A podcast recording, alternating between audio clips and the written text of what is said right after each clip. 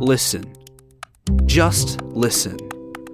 I'm Miles Pulaski, and this is Second Story Podcast. Second Story is Serendipity Theater Collective's hybrid performance series of stories, wine, and music, a collaboration among actors, writers, musicians, and others to create good stories and good times. The stories are written by the performers themselves, sometimes funny, sometimes poignant, always thought provoking. And now, Second Story storyteller John Gugula. Well, dancing for me started when I fell in love with every woman in Reno, Nevada. It was Labor Day weekend in 2002, and I'd flown out from Jacksonville, North Carolina, where I was stationed to visit my aunt for the 96. It's what we call the long weekend in the Marine Corps. It was Saturday night at the Sparks Rib Festival, and my aunt and I, in this big outdoor square that smelled like spilled beer and barbecued pork, we were safely spectating. Well, maybe I was bouncing a little bit. When my aunt told me to dance, come on, and she drugged me by my wrist onto the dance floor. We danced. Sort of. I did the only dance I knew the seventh grade shuffle. You remember it from all those embarrassing middle school dances? The girl's hands droop on your shoulders and your hands sweat just above her hips. And together you bob back and forth like buoys.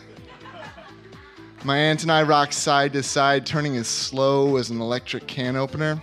And of course, there's all these ridiculously hot girls around us, you know, wearing these spangly tops and blues and purples that showed their tan tummies, doing all those, you know, hot girl dances where they're hips swing one way and their, their chests punch the other. You know, I'm dancing with my aunt, but but I'm yearning for each of them. You've got to understand, being insecure about women, I figured that if we could dance, me and any of these girls, and I was good, they would yearn back.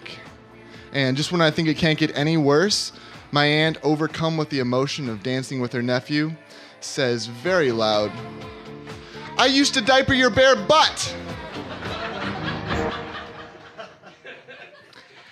Every female eyeball in the place, except my aunt's, which were glazed and staring off into memory, honed in on me. Even the girl singer glanced down. That was the last straw. My cheeks flushed that as a 20 year old United States Marine, sworn to protect and defend the Constitution, I still have the dance skills of a 12 year old. When I got back to base, I called every dance studio in Jacksonville, North Carolina for lessons. Here's the problem Jacksonville, North Carolina is this small southern town of 60,000 that suffers an open wound of a Marine base at its edge. There are 50,000 U.S. military members stationed on Camp Lejeune with an average age of 22. There were so many of us running around town with short hair and dumbass tattoos and disposable income that the town actually catered to our interests. Strip clubs, tattoo parlors, franchised restaurants, and car dealerships. You'll notice ballroom dancing wasn't one of them. The only lessons I found were about 50 miles south in Wilmington, North Carolina, the nearest college town. As I was driving down the next week, I was thinking, yes, I am going to be dancing with college girls. Well, wherever college girls hang out, it certainly isn't at ballroom dance class.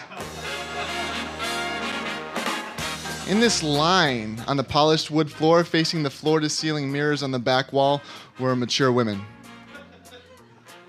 Old women.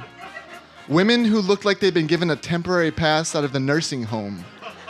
If they'd ever attended UNC Wilmington, it was many, many years before. They wore pleated pants that ballooned to their belly buttons and tapered to canvas shoes. They turned to me, stopping the, big, the, the lesson as the big band track jounced on. A woman at the far end of the, the room, her hair permed into a white orbit, licked her thin purple lips. But you know what? Dancing with old women was the best thing that could have happened. I mean, they didn't care if you didn't know what you were doing. Say, Say you stepped on their feet, right? Well, that's all right, sugar. If uh, if your hands were sweating uncontrollably, you'd be nervous if I was 20 years younger. if your lips were audibly counting one, two, three, stop, one, two, three, stop. Just move with the music, they would say, closing their eyes and waltzing me along. We learned foxtrot mostly, with other styles thrown in at the end of the hour lessons. Uh, the East Coast swing, the rumba, the tango, and salsa.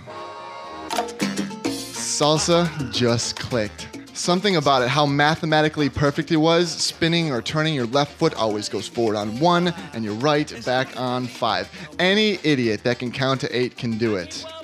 There were these dances every Friday night at the Tropicana, this uh, stucco building slapped onto the Ramada Inn in Wilmington. There's all kinds of girls your age, the women said. This was the selling point. What kind of dancing? My roommate Ron asked the second Friday night he watched me knot my tie.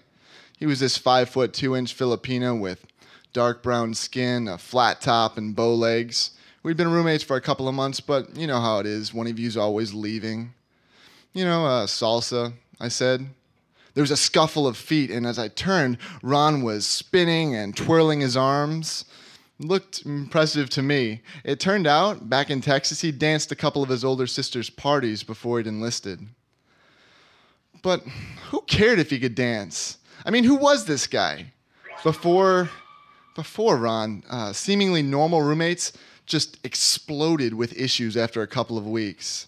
Let's say my first roommate, at 2 a.m. and shit house drunk, he pissed all over our micro fridge. the next roommate actually had sex with his girlfriend next to my head one night, hoping I wouldn't notice. And one roommate, and you guys, you guys in the back, you all know this guy, he never, ever left the room and used to decorate the floor with half used bottles of Astroglide personal lubricant and balled up towels. What was wrong with Ron? I hadn't seen anything yet. I mean, maybe we'd get down there and he'd freak out seeing women and go running around the dance floor humping girls' legs. And maybe maybe he'd drink too much and punch some guy in the face, starting this, this roadhouse-like brawl at the Tropicana. What was wrong with Ron? Well, you know, I didn't see anything, but and I knew that after I left, he'd probably go back to studying for his college classes. But it was Friday night, you know? I mean, I'd spent enough Friday nights in my barracks room, he had too. I mean, uh, you could you could calm down if you want. I said, you know, I'm going down anyway. Okay, Ron said, and he went to go grab a shirt and tie from his wall locker. You're normal, right? I asked. What? He asked halfway inside. At the Tropicana, Ron was fearless. He was not, however, very good. I mean, the college girls he asked to dance there, they're all taller than him, but that wasn't the issue. They went forward, they went back, they went forward, they went back. This continued for the entire song. Ron knew basics and he looked good on his own, but throw a woman into the equation? That night, Ron decided he wanted lessons too. So we cut a deal with Babs McCullen, the owner of Babs McDance.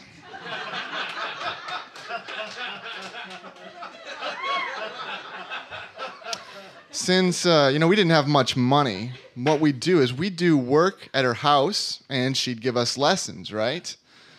Babs was what you think of when you think dance instructor. She sashayed instead of walking, and her gaping mouth had held a smile so long the muscles had frozen somewhere between ecstatic and desperate. At her home in Wilmington, we dug ditches. We hung Christmas lights. It looks like a runway, she said. Uh, we painted the inside of her garage lavender and then laid a wooden dance floor where we were given our first lesson. Pair up, Bab said, and she turned to put the music on. You mean like, like with each other? Ron asked. We stared at her back. She turned over her shoulder. Well, of course, you don't see anyone else here, do you? And the music started to play. Man, I didn't get into salsa dancing to squeeze a five foot two inch Filipino against my chest.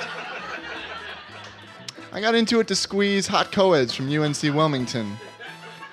Ron was, in comparison, probably the ugliest woman I'd ever seen, and I'd never, ever fall in love with him.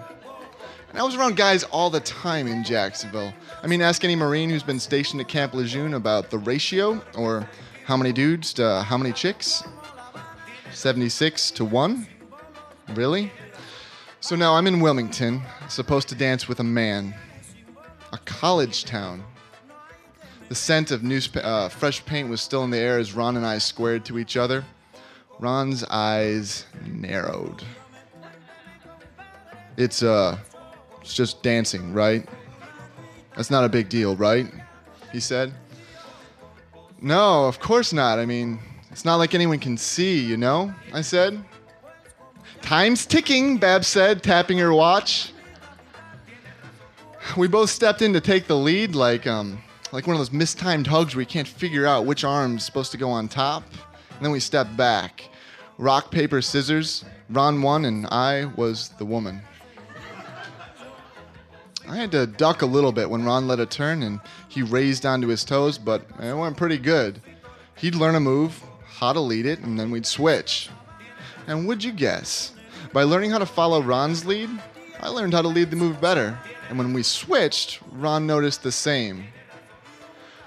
Practice, practice, practice, Bab said as we put our jackets on to leave. With whom? The drive back to Jacksonville was completely silent. We didn't even look at each other. But we both knew what was coming. We locked the door. We dropped the blinds. We shucked the drapes closed. Ron would put on a salsa track.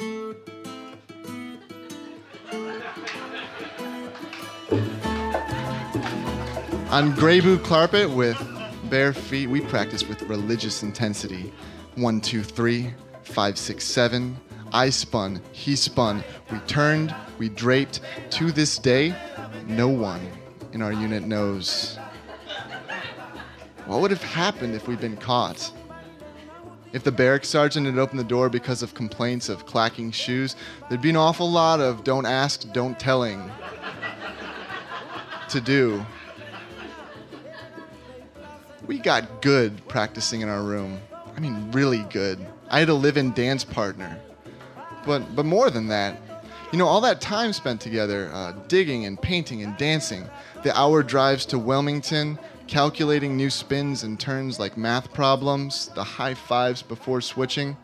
It wasn't dancing. It was it was friendship. And that's what I wanted. More than dancing, more than girls. Our routine lasted about a year. I got out of the Marine Corps in the summer of 2004, a month before Ron was shipped to Okinawa, Japan. We still talk, but man, distance relationships. you know, they're just tough. You know, we talk about training for marathons and we talk about school. He just got a business degree back in Texas. We talk about girls and travel. Sometimes we talk about dancing. You dance much anymore? I'll ask. Sometimes, he says. Yeah, me neither, I'll say. I miss my dance partner. There are no more drives down to Wilmington. There aren't any locked doors, but but we do the best we can, right? He'll lead, and I'll follow. Then we'll switch.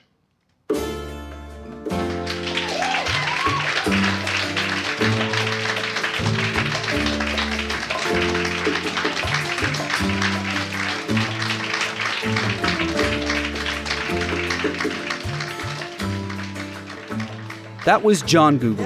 If his story gives you ideas for your own second story, we'd love to hear them. Please join us for our ongoing series at Webster's Wine Bar in the Morseland, or one of our upcoming special events. On March the 5th, we're late night at Straw Dog Theater, and March 14th, we kick off Story Week with Columbia College. Second Story Podcast is brought to you by Amanda Delheimer, Megan Stielstra, Shannon Sullivan, Miles Pulaski, Mikkel Fixel, and Nick Kawahara. I am Miles Pulaski. Serendipity is funded in part by the Gaylord and Dorothy Donnelly Foundation, the Illinois Art Council, a state agency, the Richard H. Driehaus Foundation, City Arts Grants, the Chicago Community Foundation, a part of the Chicago Community Trust, and listeners just like you. To find out more about Second Story, the performances, and our performers, or to make a donation, visit us at storiesandwine.com.